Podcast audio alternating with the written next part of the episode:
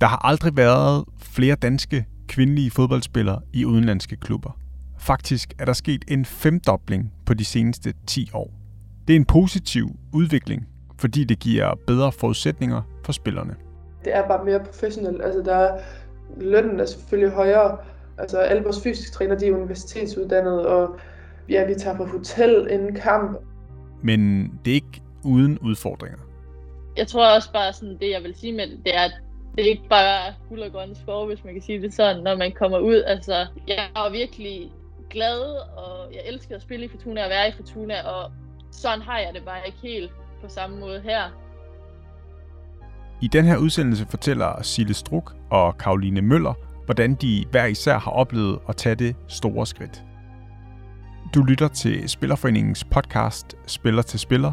Mit navn er Michael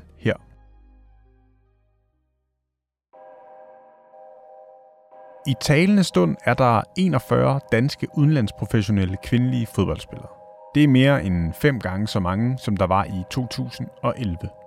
Dengang var der otte, hvoraf fire var i Sverige, to i Norge, en i Australien og en i USA. Det viser en opgørelse, som vi i Spillerforeningen har lavet. En af de spillere, der var i Sverige, var den tidligere landsholdsanfører Line Rødik, og hun har noteret sig den eksplosive udvikling. Kigger du 10 år tilbage, så var de her ligaer, som man på herresiden altid anset til at være nogle af de største, øh, der var de slet ikke, øh, hvad kan man sige, gået i gang med deres satsning i kvindefodbold. Selvfølgelig har de haft kvindeligaer, men det har været på et helt andet niveau. De danske spillere, jamen man tog til Sverige, man tog til Norge, øh, måske Tyskland, men i dag tager man ud i hele Europa, fordi det nu, nu er mulighederne der. Og de bedste ligaer i dag, jamen det er måske England faktisk. Og så kommer de andre store, de store hold i, i Spanien og Frankrig og Italien og Tyskland. Og det minder jo mere og mere om, om hvordan vi også kender herrefodbolden. Det stigende antal spillere, der får en professionel kontrakt i udlandet, fortæller flere ting, mener Line Rødik, der i dag er spillerrådgiver i Spillerforeningen. Først og fremmest så siger det jo, at vi har rigtig, rigtig mange dygtige kvindelige fodboldspillere i Danmark.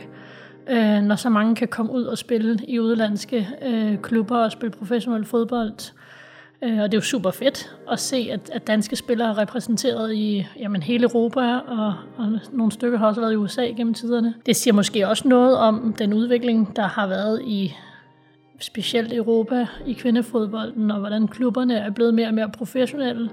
At der er kommet mange flere klubber også at, at tage ud og spille i. Det er ikke kun Champions League-klubberne nu, der, der har et professionelt setup.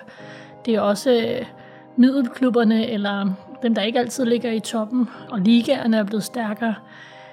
Det viser dog også måske, at, at vi stadig halter lidt efter herhjemme, fordi jeg tror, at, at der er også mange, der tager afsted for netop at kunne leve det her professionelle fodboldliv, som man ikke kan herhjemme, hvor man kan, kan satse på sin fodbold og, og fokusere og være frisk til træning og ikke komme fra, fra et fuldtidsjob for eksempel.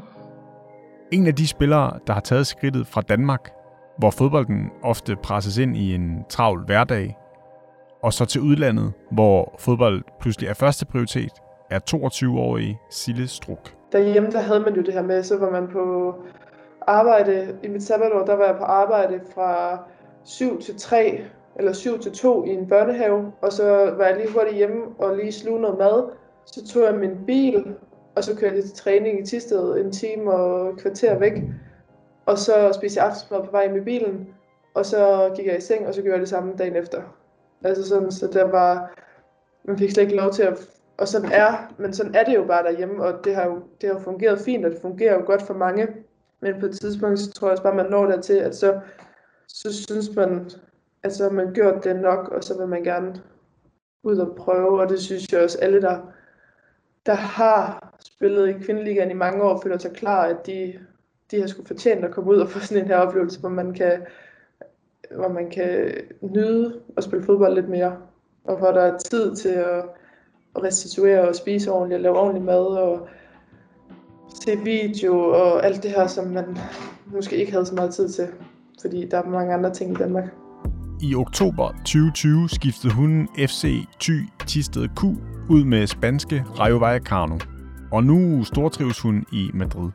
Men inden skiftet var hun meget usikker på, om hun var klar til at tage det store spring. Jeg var virkelig, virkelig, virkelig meget i tvivl, øh, da jeg fik tilbud. Der var jeg virkelig meget i tvivl, om jeg skulle det her, eller om det var, om det var bare var forkert med corona, og med, jeg, jeg var ikke sikker på, at jeg kunne få besøg, og jeg var ikke sikker på, at jeg kunne øh, komme hjem, når vi havde fri weekend, og øh, jeg var ikke sikker på, om ligaen hernede overhovedet ville blive gennemført. Jeg tror, jeg fik at vide sådan tre uger inden jeg skiftede, at der var virkelig en klub, som der virkelig, virkelig var interesseret i mig, og som faktisk ville købe mig fri i Tisted, og det er ikke ret tit, man gør det jo i, altså, i kvindefodbold, og slet ikke med en som mig, som er en ja, ingenting-agtig.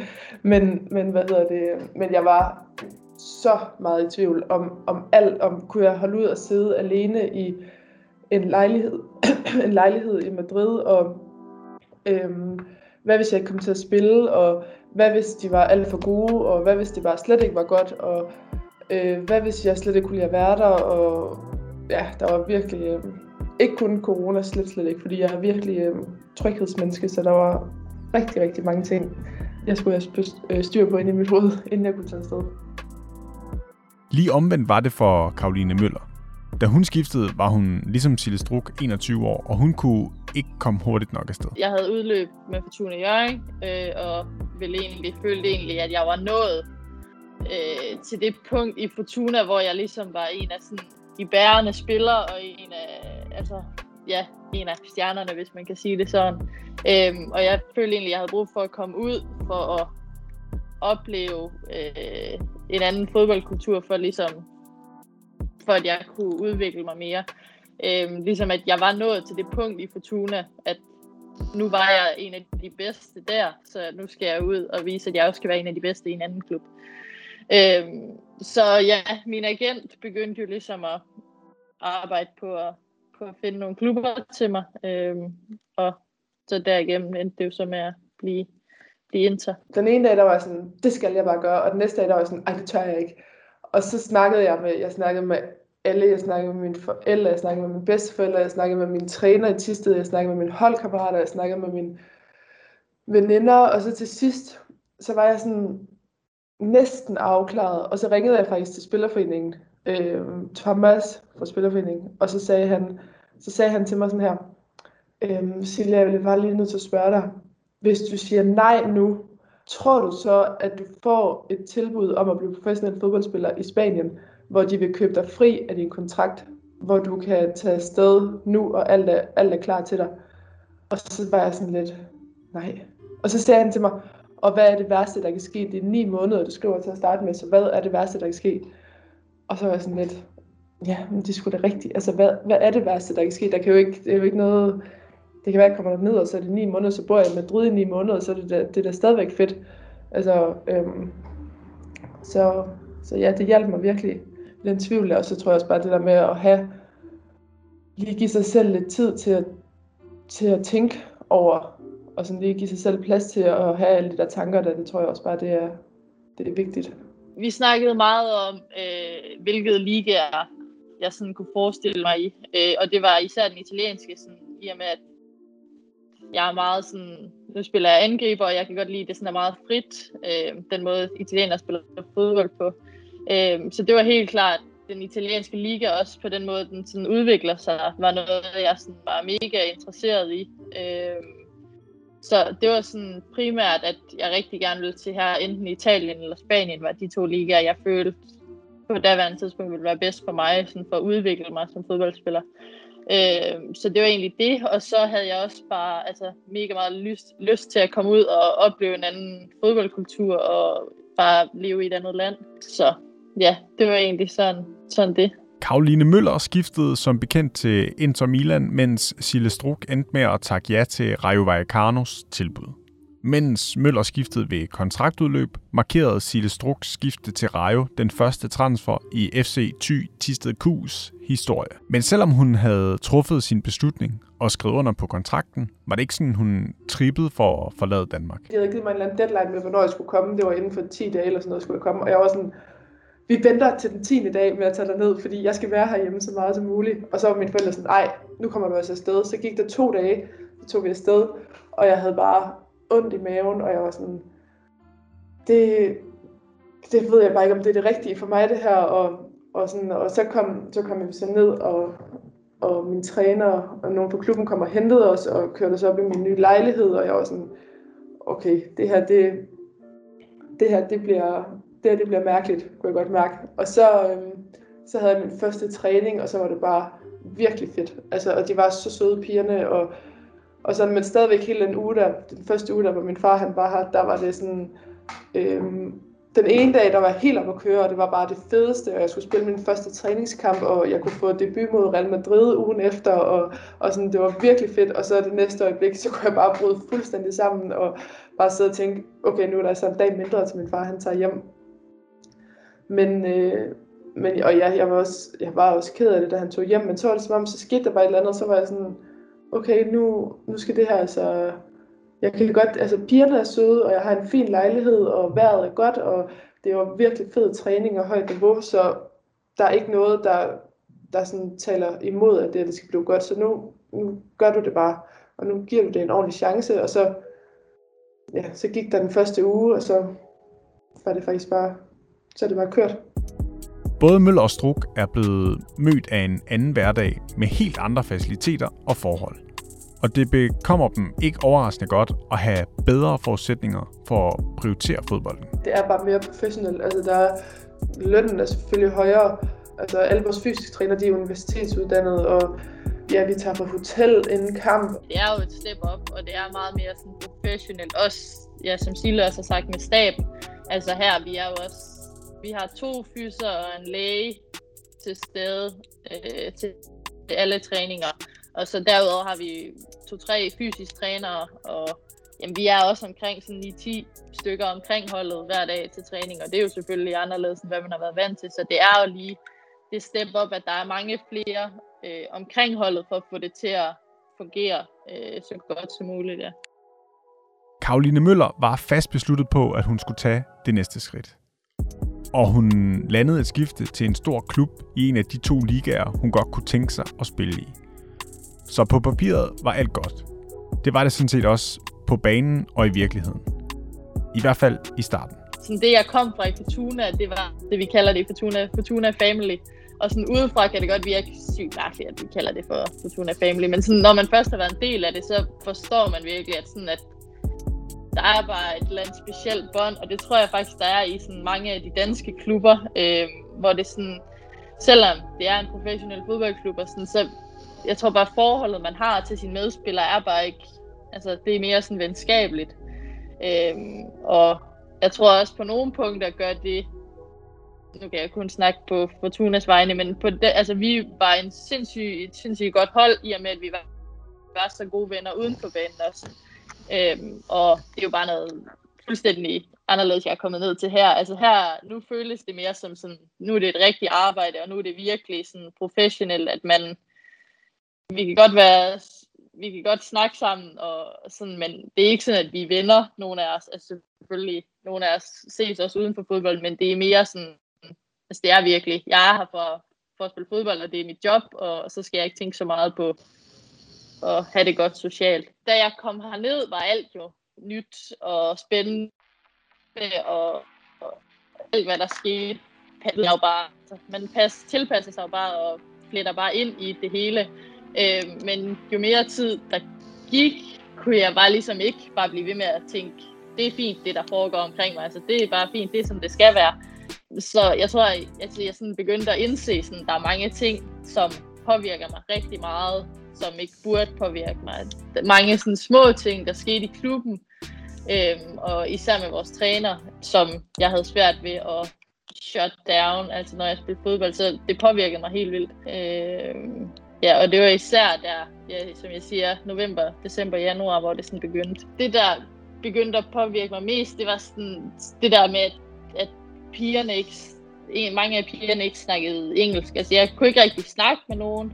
Jeg tror især det der sociale, og, og jeg også bare, altså corona oveni gjorde det jo heller ikke nemmere, at jeg ikke kunne få besøg fra Danmark, så sådan, jeg følte mig meget egentlig sådan, ja, jeg var meget alene. Øhm, og det er jo så også derfor, at jeg ligesom tog kontakt til kredsen for at spørge ham, hvad, hvad der ligesom var i muligheder eller tilbud, som Spillerforeningen kunne ligesom tilbyde for, at jeg kunne få noget hjælp til det her, fordi at jeg havde brug for at snakke med nogen om, for ligesom at få det arbejde igennem de, de ting, der skete. Øhm, så igennem kredsen og igennem Spillerforeningen fik jeg jo mulighed for at snakke med en psykolog, øh, Christina hedder hun, øh, som ligesom har givet mig nu en masse værktøjer, som jeg kan bruge, ja, hvis jeg, hvis jeg har brug for det. Hvordan er det at sige højt, at uh, du taler med en psykolog? Jamen, nu er det egentlig sådan fint for mig. Øh, men jeg kunne godt mærke sådan i starten, fordi jeg havde fået, Christen havde nemlig nævnt, at det var en sportspsykolog, og så tænkte jeg, okay, så det, det virker lidt mere som om, at hun er sportspsykolog, og det det, det er, men hun er egentlig altså, rigtig psykolog, og for mig i mine ører lyder det som om, at jeg tror også bare sådan efter at se film og serier og alt sådan så har man bare den fordom, at hvis du går til psykolog, så er du kuk kuk.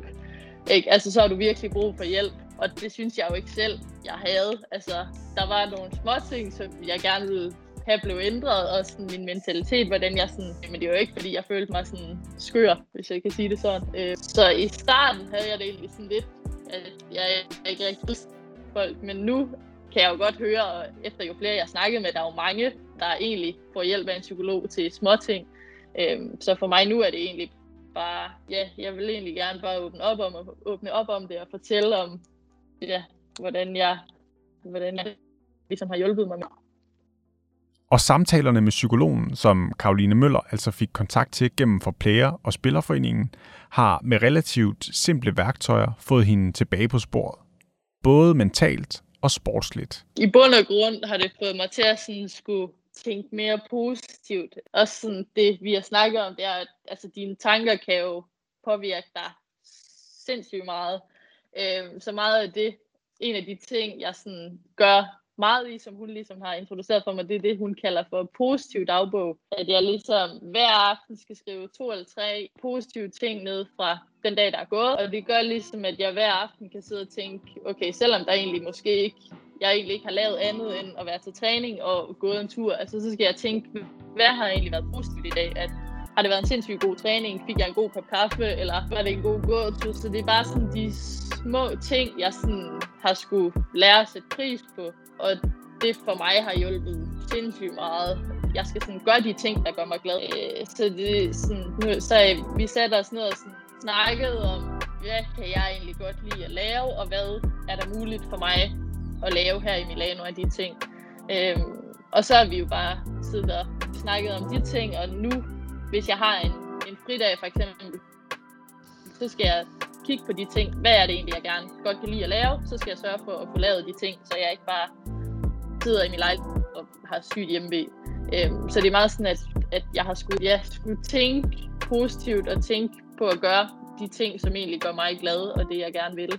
Og altså ja, som jeg også siger, nu havde jeg der i, jeg startede med at snakke med hende i starten af januar, øhm, så og har haft tre samtaler med hende øh, her fordelt på januar og februar.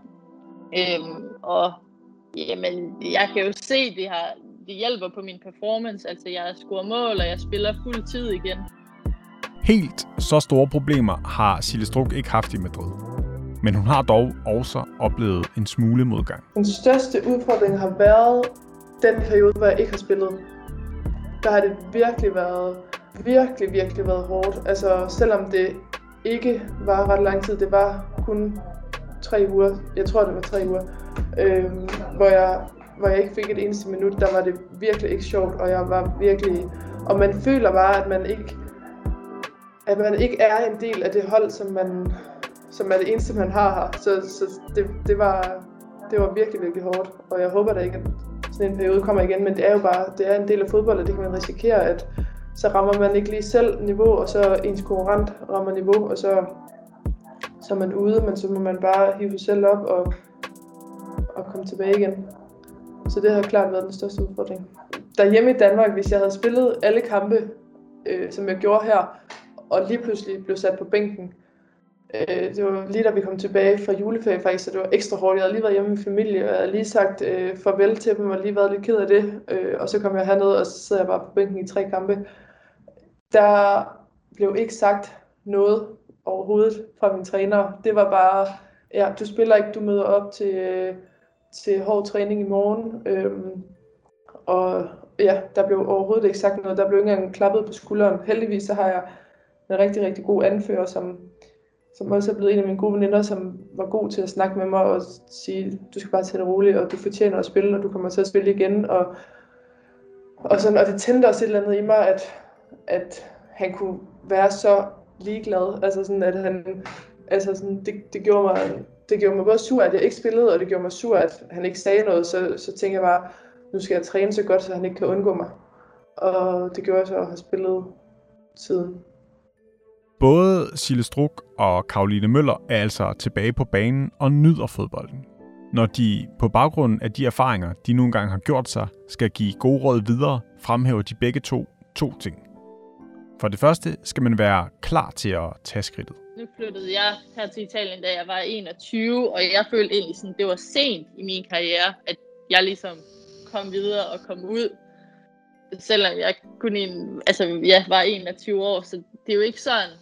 Altså nu kan jeg godt se, at jeg havde jo ikke travlt, og havde jeg taget et eller to år mere i Fortuna, så havde det jo ikke, det havde ikke ødelagt min karriere. Øh, men på daværende tidspunkt følte jeg bare, at det, var, det skulle man bare. Nu skulle jeg afsted, og nu var jeg simpelthen ved at være alt for gammel til at være i den danske liga.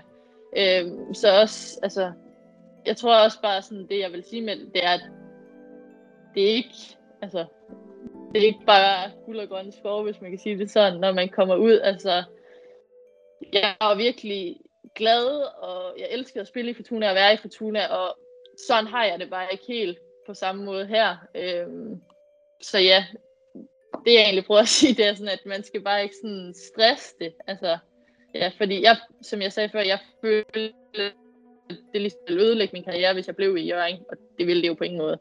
Øhm, så jeg tror egentlig, at det er bare sådan, jeg stressede det rigtig meget, og jeg var nok måske ikke 100% klar på det på det her tidspunkt, nej. Jeg synes også, man skal passe på, at man ikke tager afsted for tidligt, bare fordi alle andre gør det, og at man ikke får sådan, jeg har snakket med nogle af mine rigtig gode veninder også fra ungdomslandsholdene, som, som var sådan allerede for et år eller halvandet år siden, jeg føler bare snart, at jeg skal tage afsted, fordi der er så mange, der tager afsted.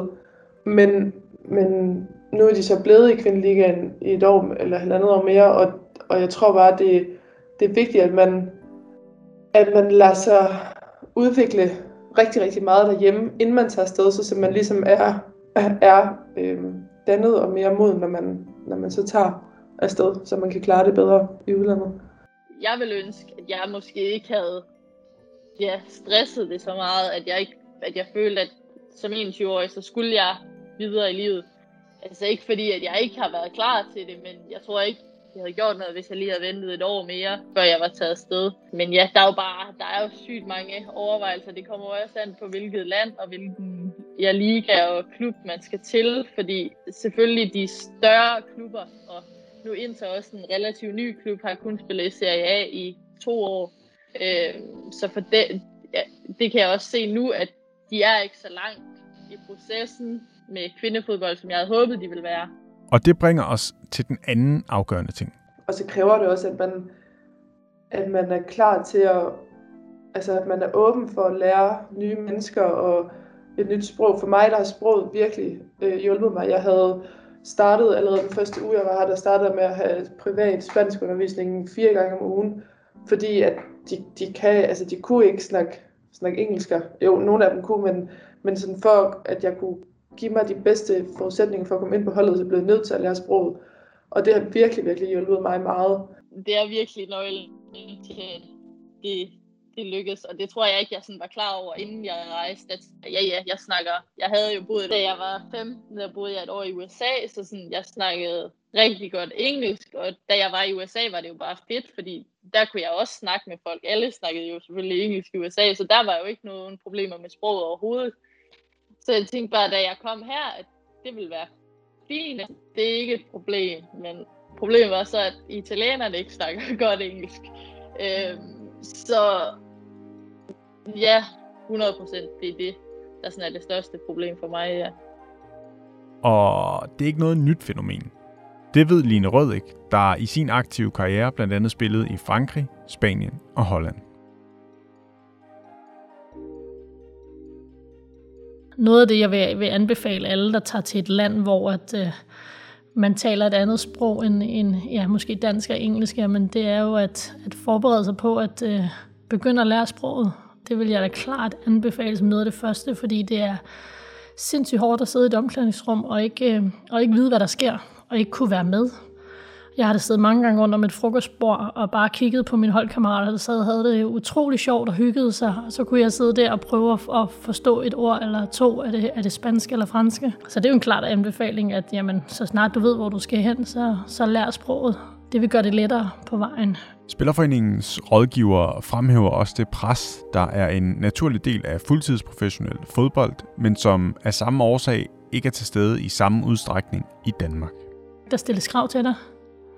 Altså, du skal præstere. De har hentet dig herned, og nu skal du ud og præstere på banen, ikke? Og det skal man jo kunne forsøge at være i, og også kunne slappe af i, så du ikke tager til træning hver dag og er overspændt og nervøs for ikke at leve op til de krav, de nu engang, eller de forventninger, de nu engang har til dig. Men ja, selvfølgelig er der nogle forventninger, når man når en spiller bliver hentet til en klub, og man er professionel. Det er jo, en, en, det er jo i princippet en del af det professionelle liv, ikke? En del af gamet, øh, men det kan også være en omvæltning, men noget, man lige skal, skal vende sig til. Vi snakkede om for 10 år siden, hvor der måske sad 8-9, eller hvor mange det så var lige i udlandet, jamen så var det ofte landsholdsspillerne, som måske i forvejen også levede rimelig professionelt. I dag, så er det jo, altså, du behøver ikke være landsholdsspiller for at tage til udlandet, så du kan jo godt komme fra en klub, som måske ikke har været vildt på, du kan faktisk aldrig have haft en kontrakt før, og så pludselig skriver du en professionel kontrakt, der skal til udlandet, og det er jo også lige pludselig, går man fra noget, der er, er ikke at det ikke er professionelt, for jeg synes efterhånden, vi har fået et godt højt niveau i Danmark, øh, men det er bare noget andet. Et pres, som både Sille Struk og Karoline Møller genkender, og som de trives under. Det synes jeg i starten, der, der synes jeg, det var lidt svært, det der med, at og de, har, de har hentet mig, de har købt mig, og, øh, og nu, nu er jeg altså professionel fodboldspiller, og nu skal jeg gøre det sådan og sådan, og nu skal jeg være, nu skal jeg være god og sådan noget, men, men helt klart nu, der, der, men det var også fordi alt var nyt, og alt, man vidste ikke sådan helt, hvad, heller ikke, hvad den modstanderne var og sådan noget, men nu der synes jeg bare, det er utrolig, utrolig fedt, at man faktisk øh, skal forberede sig. Jeg kan godt lide at forberede mig, jeg kan godt lide at spise ordentligt og sove ordentligt og øh, restituere ordentligt og sådan noget, så det, det giver bare det giver noget ekstra, synes jeg. For mig virker det mere som et arbejde nu, hvor i det var sådan lidt mere, det var bare for sjovt-agtigt. Altså nu, sådan efter jeg flyttede, kan, har jeg virkelig sådan, altså kan man virkelig sige, nu er det det, jeg gør. Altså jeg er fodboldspiller, og det er det. Øhm, fordi at nu står jeg op og tager til træning, og så kommer jeg hjem fra arbejde, ligesom alle andre gør. Øhm, og det synes jeg er mega fedt, og det virker også meget mere sådan professionelt, at nu er jeg i klubben i sådan flere timer, og det er ikke bare, jeg ikke bare lige dukker op, træner halvanden time og tager hjem. Altså nu er jeg der fra morgen til, altså vi møder ind klokken 9, og så er jeg hjemme igen ved sådan et halv to tiden. Øhm, så det er jo også sådan, at vi spiser frokost sammen, så det er, sådan, det er rart, at der, ja, man bruger nogle flere timer i det, altså i klubben. Øhm, ja. Hverken Sille Struk eller Karoline Møller har fortrudt skiftet til udlandet. Heller ikke selvom det for Karoline Møllers vedkommende krævede psykologsamtaler at genfinde glæden. Nej, overhovedet ikke. Det har jeg ikke. Altså, jeg har fået altså, sygt mange gode oplevelser, så er jeg blevet det klogere på mig selv og på fodboldkulturen her. Og, altså, jeg elsker at spille i Italien. Jeg elsker ligaen. Jeg synes, den, altså, den passer 100% til mig. Jeg har udviklet mig som spiller, og jeg har udviklet mig mega meget som, som menneske. Også i og med, efter jeg har fået hjælp af, af, af psykologen der til ligesom at arbejde med nogle af de ting, som jeg har haft svært med, øh, så jeg fortryder det på ingen måde. Altså man får bare ekstremt mange gode oplevelser ud af at, at, at spille fodbold og rejse jorden rundt med ved at spille fodbold. Øh, så jeg fortryder det overhovedet ikke. Jeg, jeg er virkelig glad for, at jeg gjorde det. Står du foran et skifte til udlandet, eller vil du blive klogere på, hvad du skal være opmærksom på i den forbindelse? så hiv fat i Line Rødik eller en af Spillerforeningens andre rådgivere, som er klar til at hjælpe dig med både stort og småt. Jamen altså, jeg, jeg håber jo både, de ved, at vi, vi kan jo hjælpe dem, hvis de sidder derude og, og synes, tingene er svære, eller de har nogle ting, de kæmper med, og rådgive dem også på vejen.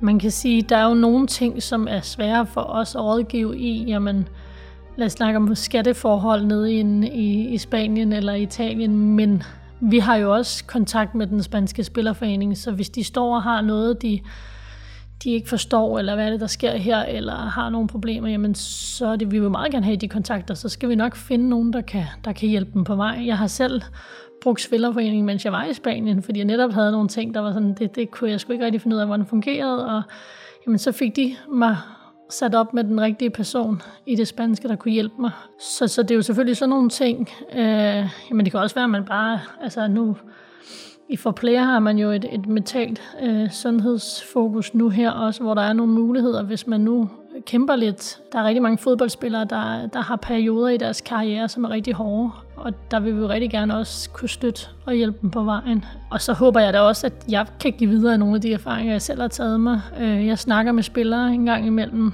som overvejer at tage til udlandet, øh, og som har spørgsmål til, hvordan det er, og, og de forskellige ligaer, og hvad man kan forvente, og de forskellige hold. Og jeg ved ikke noget om, om alle hold og alle ligaer, men, men jeg har alligevel efterhånden dannet mig et billede og har en idé om, hvad man kan forvente sig, og om hvad de forskellige hold øh, og klubber er bygget op. Så på den måde, så kan det også være, at vi kan give dem noget rådgivning, eller i hvert fald hjælpe dem med de tanker, de nu engang har om det, det spring, de skal til at tage sig. Så det vil sige, hvis man har spørgsmål om, så det er stort eller småt, så er det bare at ringe ind i virkeligheden? Det er bare at ringe, ja. Vi vil meget gerne hjælpe dem på vej. Du har lyttet til Spillerforeningens podcast Spiller til Spiller. Tak fordi du lyttede med.